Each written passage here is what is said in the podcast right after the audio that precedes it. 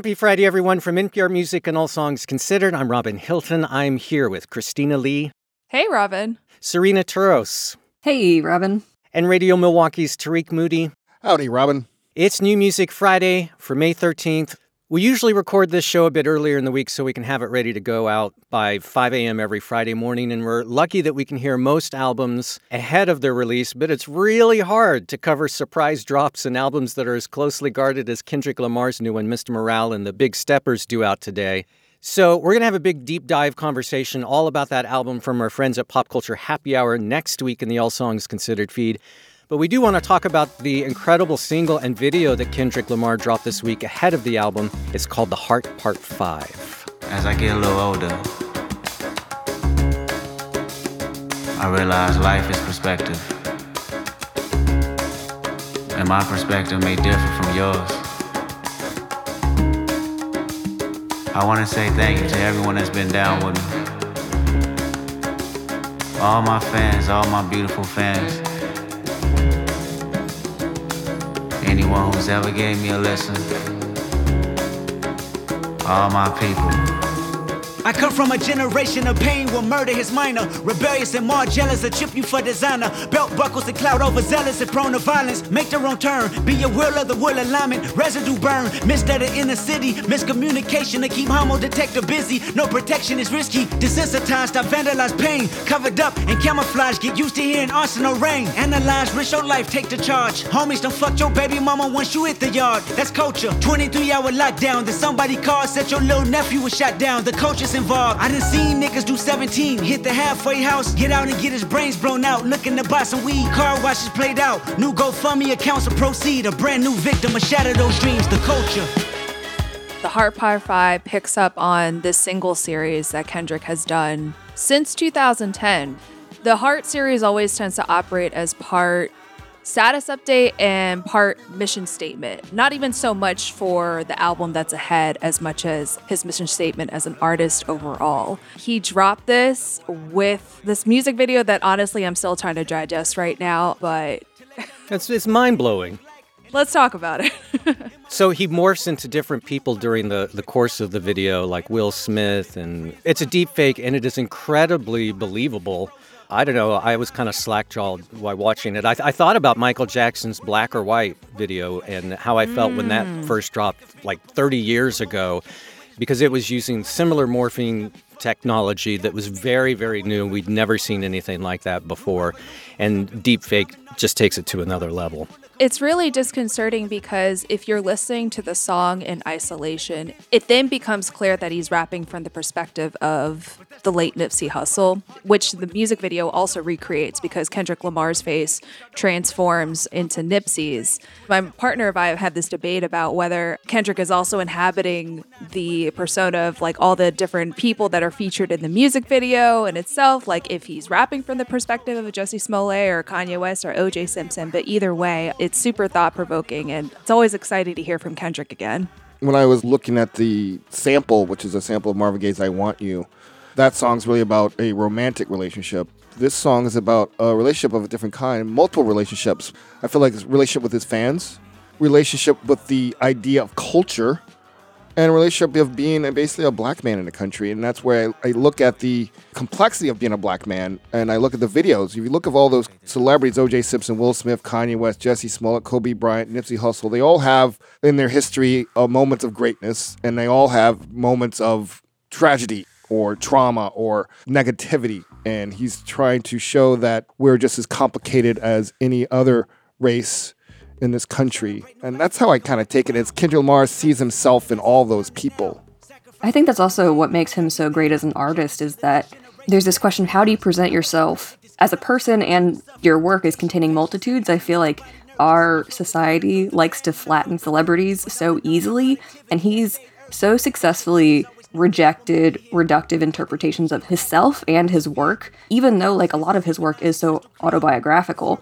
This piece is really interesting in the sense that it is a mirror or a reflection of different people in the way society treats black men or celebrity or even his career. I think, to your point, Tarik, about using the Marvin Gaye song as the sample, I think it's an interesting fit for the song because it changes what could be like a bleak social commentary mm-hmm. into something that's more about gratitude and acceptance, focusing on optimism and you know what's within your power to change I don't know if you had the same reaction, but as I was queuing up the video for this cut, I thought, there's no way he can sustain the artistry of a record like Damn, right? I mean, there's not after a Pulitzer, no. Yeah. How do you top that? And just like literally seconds into it and just watching him sitting there during the intro and he's kind of warming up getting ready to go i got goosebumps and thought oh my god he's going to do it all over again. This is amazing. Kendrick lamar his new album is mr morale and the big steppers as of this taping. Still waiting for it to drop but we'll have a lot more on it next week from pop culture happy hour.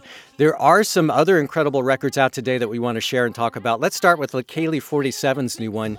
It's called shape up this insanely, insanely catchy song is Chitty Bang.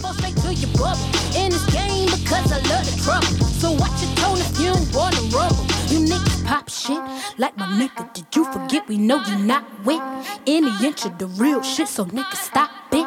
I ain't knocking your little hustle, but watch it. I would hate to hear that loud ooh,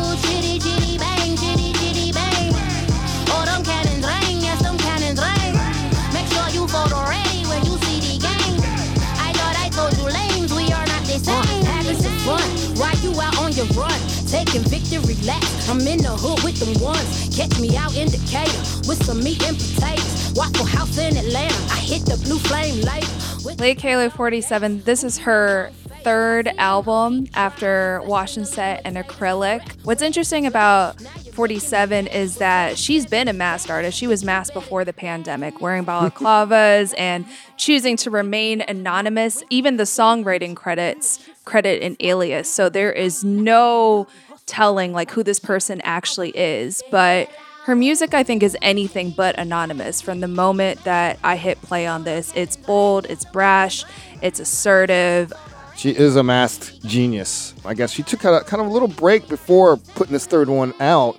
It's really about self love and black love, but she's probably the most versatile artist in hip hop right now. Like, she's a modern rapper, but she plays homage to some classic, classic hip hop. Like LL Cool J is such a throwback sound, and I love how the lyrics is like, ladies love cool jewelry. Ladies love cool jewelry. I'ma shine all night. It's gonna be what it's gonna be. I rep that young LL Cool J. That means ladies love cool jewelry. Bling. Ooh boy, who you looking at like that? Say, ooh boy, who you looking at like that? Say, ooh boy, who you looking at like But then there's these songs where she's singing like R&B cuts, and I'm yeah. just like, wait, what? What's going on here? What, what's she doing? She's killing it. And then there's the house tracks, like hip house. Like I'm thinking about old school hip house, like Jungle Brothers, I'll House You. It was just a treat and delight to listen to this album over and over and over. Yeah, the range on this album is incredible. It's like it's pretty front heavy on on the rapping and, and the beats. Like the beat work is is incredible. But then it kind of mellows out into more ballads in the back half. And I I found that really surprising. Like she's got a great voice. She does have a great voice, but I have to say, she was just hitting it so hard in that first half. And then she goes to a, a song about halfway through called Done Right.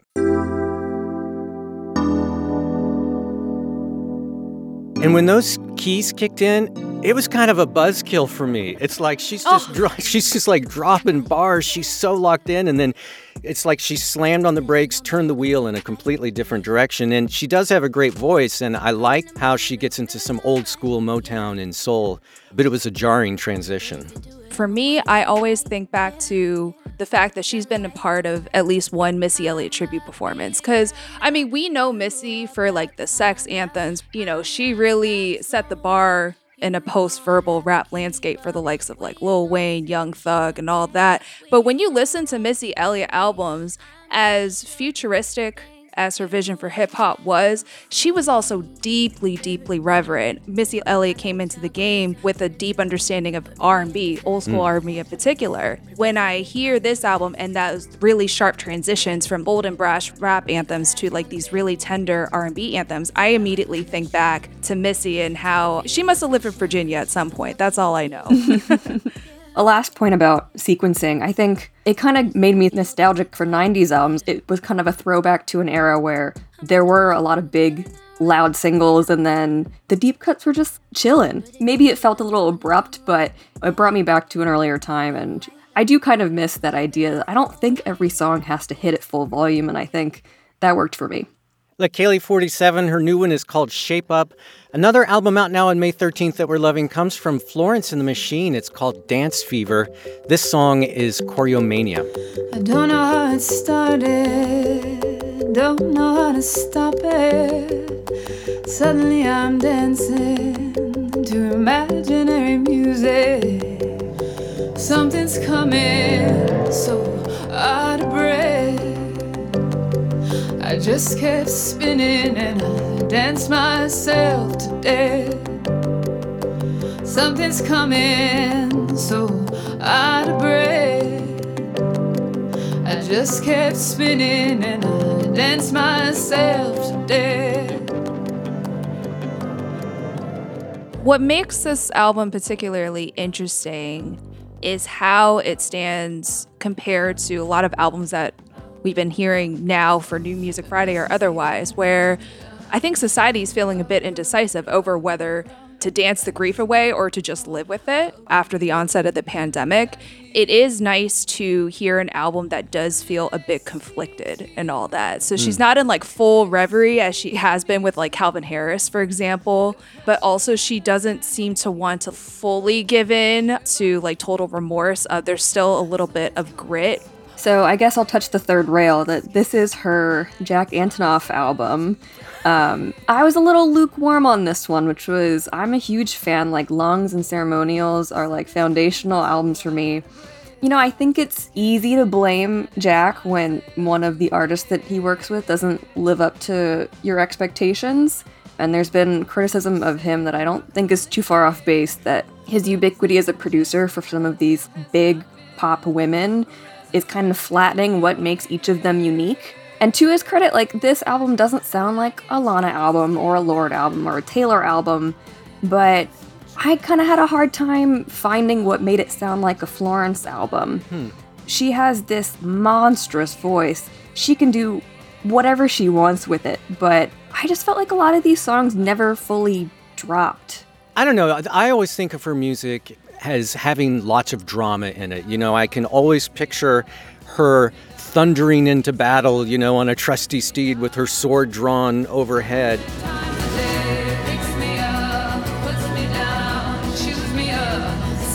up,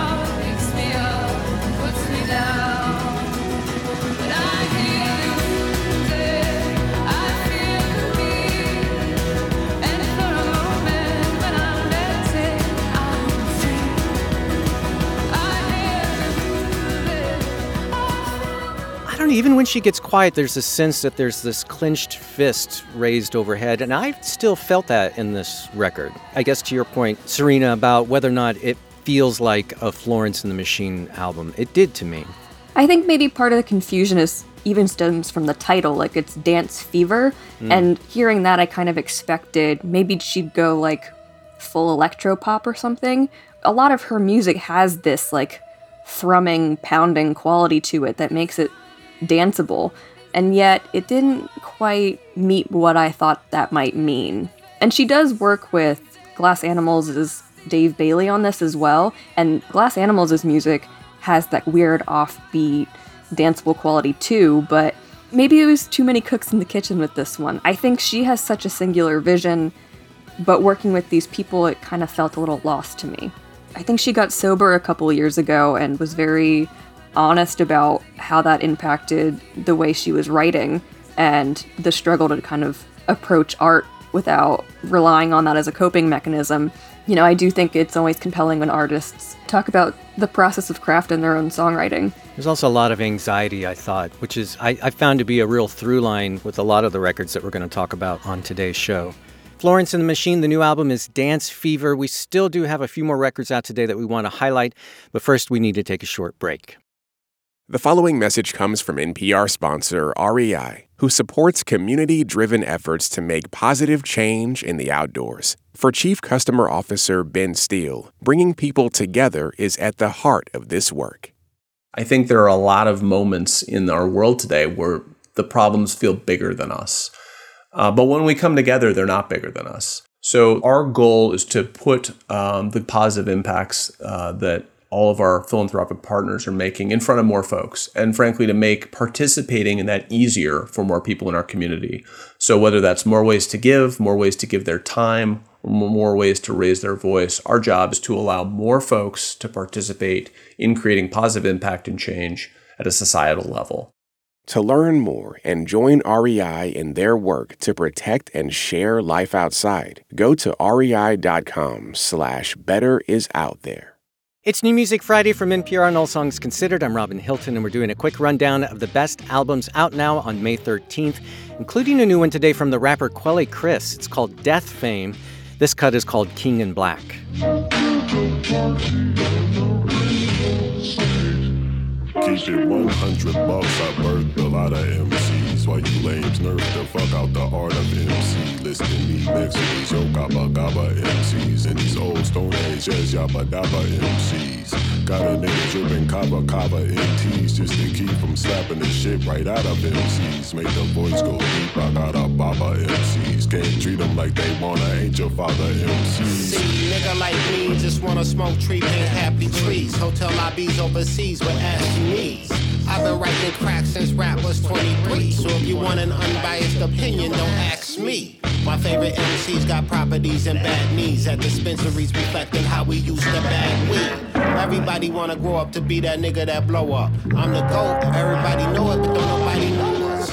Quelle Chris, probably the most ambitious and innovative hip hop artist, and not to mention he's married to one of my favorite MCs, Jean Grae. I felt like every month for a while, it was like a new Quelle Chris project was coming out.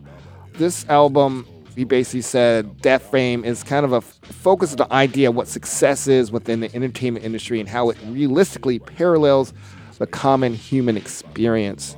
I definitely hear that. But my favorite track was the first single, Alive Ain't Always Living, which is kind of the most accessible track on the record.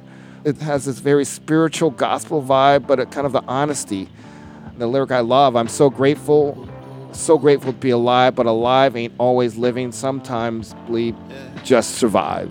Yeah, I'm so grateful. So grateful to be alive, but alive ain't always living. Sometimes niggas just survive day to day.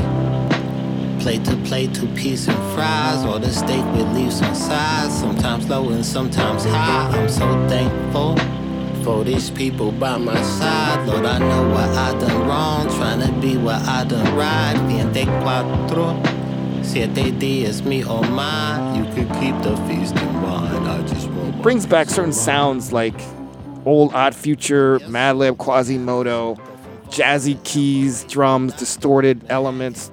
I just miss that in hip hop. You know, the, the polish. There's so much polish in hip hop, and like to bring this rawness. Like the first time I ever heard Wu Tang Clan, that was just refreshing. To hear this brings back that same emotion of just what is this? This is so different. I love this so much. so much of this album truly reckons with the fact that he's at the top of his craft and he's received more critical acclaim in recent years uh, than he ever has. And he doesn't know what to do with all that because he has such an independent vision for his artistry. You can tell that he's still wrestling with this idea that he still has something to prove and he's looking around in these lists like in that king of black song mentioning how he's being listed next to yo gabba gabba mcs he's sort of like this is what you think of me? Really? Uh, it speaks to his very unique stature in hip-hop there's clearly so much pride that he takes in his craft but he's also very honest with the fact that maintaining this independent vision just isn't easy at all. both he and Open Mike Eagle share this quality where they speak really specifically to this indie rap hustle, but have this way of making it seem like very visceral and like super, super relatable. I love the part in the title track where he speaks specifically about, like, you know what? Keep your flowers. I can't eat that. I love that. You can keep your flowers, I can eat your flowers. I'm trying to get that ghost money, I'm Tariq and Power. Also like on the track "So Tired You Can't Stop Dreaming." the line when it's like, "When the course gets tough, ain't no forcing the win." Finna snap like stacks with the jazz like Shep. I was struck by the production, particularly on that cut. Chores for within. And when the course gets tough, ain't no force in the wind. Finna snap like stacks with the jazz like Shep. One on one with myself, and I've been above the rim. He takes these three disparate elements that jazz piano, that herky jerky beat that kind of staggers around, and his words, none of it quite lines up, but he makes it work. He makes it walk. He was first a producer for the likes of Danny Brown, and actually, most recently, he did music for Judas and the Black Messiah, but specifically the original motion picture soundtrack as opposed to the hip hop companion album that had Jay Z and the like. Uh, so he's always had that ear. I mentioned that recurring theme of anxiety. There's a great little moment on a track called PS1 Pontiac Sunfire 1. You see, everybody is chasing everybody, and anybody's chasing anybody. Because the rabbits are running away, and they're running away from the fox, and the fox is running away from the bear. which is essentially everyone's running away from something. Quelle Chris, his album is Death Fame. Also out today is a new one from our 2017 Tiny Desk contest winner, Tank and the Bangas. It's called Red Balloon. This song is Why Try. flowers just because it's Monday.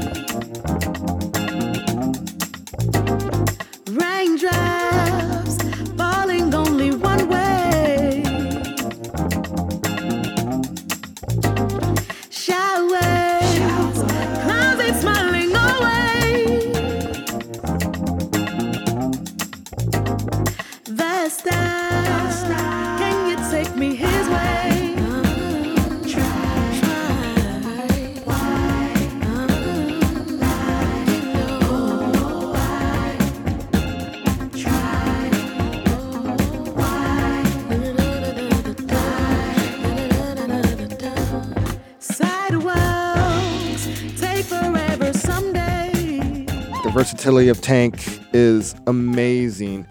Basically, I feel like the album, based off how she described it, and I got a chance to interview her, it's a chance to be unapologetically black on this record.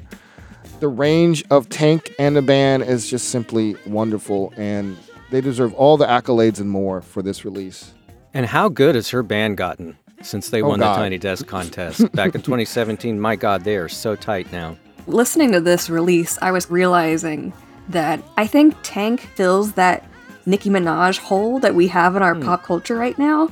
Her vocal elasticity, like the myriad ways that she can flex that muscle and her different vocalizations, she has so many great little character voices. But then when she wants to just belt out a ballad, she's got the range. And I really loved how this range is like framed within the album. It reminded me of The Electric Lady by Janelle Monáe, specifically because it's framed by the way of this imaginary radio station where you have the likes of Questlove and Wayne Brady uh, acting as DJs. And it really allows them, it gives them a framework and the liberty to explore all these different styles and moods. We can hear like a quiet storm sax one moment, and then we hear a rap lyric specifically about Marge Simpson's ass the next. There was no telling what to expect with this album. I think even a song like Stolen Fruit kind of encapsulates what this band does best. Uh, you know, and even Tank said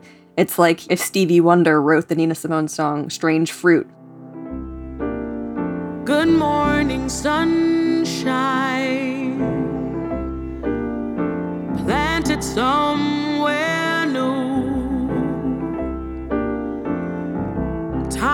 Time cannot rewind the place from which you grew. I reminisce the Sunday. I might try to run away. they just have, you know, this complexity of, of black music and art and experience that they put in their work that I find super compelling. Tank and the Bangas, their new album is Red Balloon. We have some of our personal favorites that we want to share real quickly before we wrap up this week's New Music Friday. But first, I want to throw something completely different into the mix, different from all the other albums that we've talked about, from the filmmaker and musician John Carpenter. His soundtrack to the movie Firestarter, also out today. This is a song called Charlie's Rampage.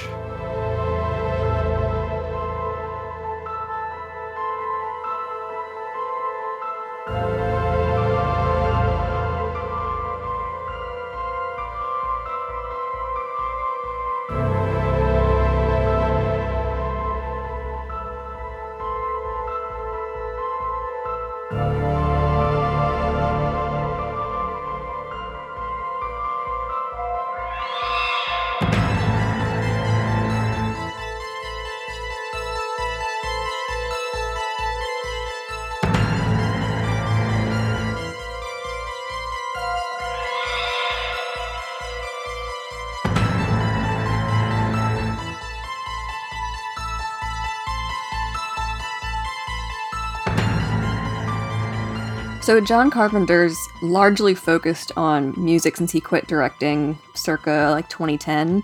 His most recent projects he remixed and redid the score for 2021's Halloween Kills, which was a sequel to his original Halloween movie from the 70s. You know, he's one of those people that we talk about who was an innovator so long ago that it's hard to see what makes them unique because they're surrounded by a sea of imitators. Right. And so in this one, it has a lot of his characteristic qualities. Like there's so much restraint in his scores. He makes music out of about three or four macro elements, and he always seems to take one out before adding another. But there's also so much subtlety and like delicate layering to those macro elements and letting minute changes in accents do the work of making repetition interesting to the ear and also like kind of unsettling.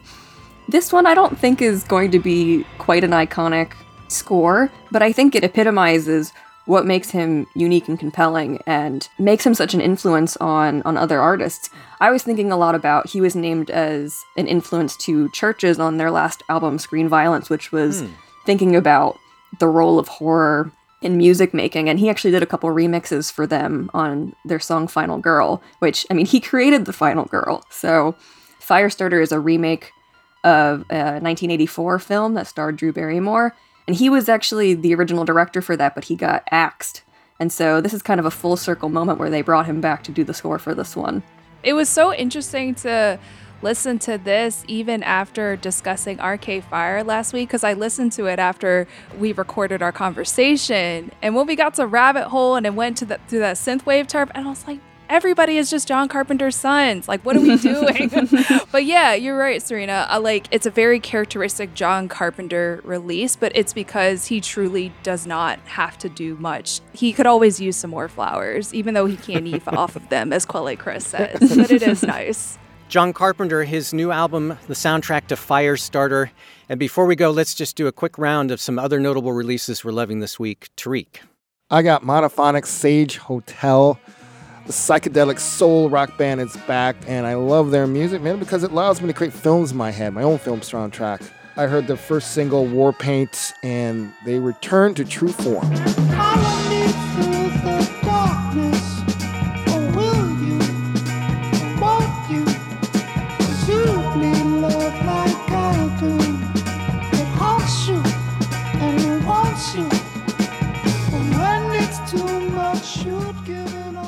Serena.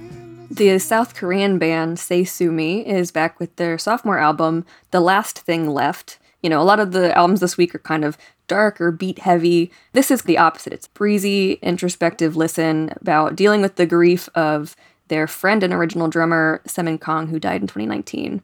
It's about cultivating the love that keeps you going.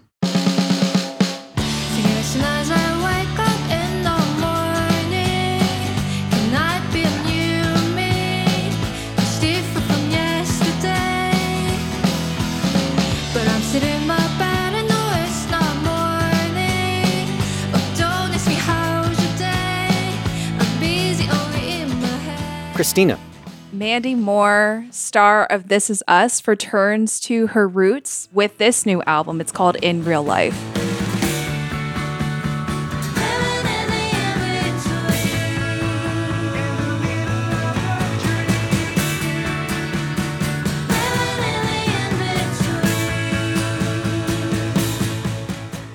And I'll note that there's a new album out today from the Black Keys. It's called Dropout Boogie. I admit it, I love me some good old fashioned riff rock. It's coming out almost 20 years to the day after they put out their debut. The big come up came out on May 14th, 2002. And now they have Dropout Boogie, their 11th studio album.